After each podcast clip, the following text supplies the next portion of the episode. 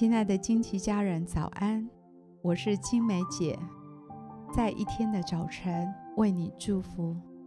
每早晨都是新的，祝福你有一个全新的开始。我们要为每一天取一个名字，一天一个名字，对焦一个真理。让我们今天活在这个真理当中，成为今天的祝福。我们为今天取名为“你是平安国度的孩子”。耶利米书二十九章十一节，耶和华说：“我知道我向你们所怀的意念是赐平安的意念，不是降灾祸的意念，要叫你们末后有指望。”在我生命的一些时刻，我以为没有事情比现在更糟糕了。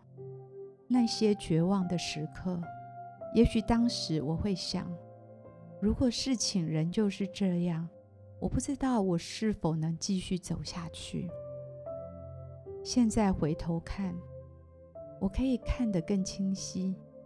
这些经历告诉我，即使当时我感受不到，天赋其实一直与我同在，一直参与其中。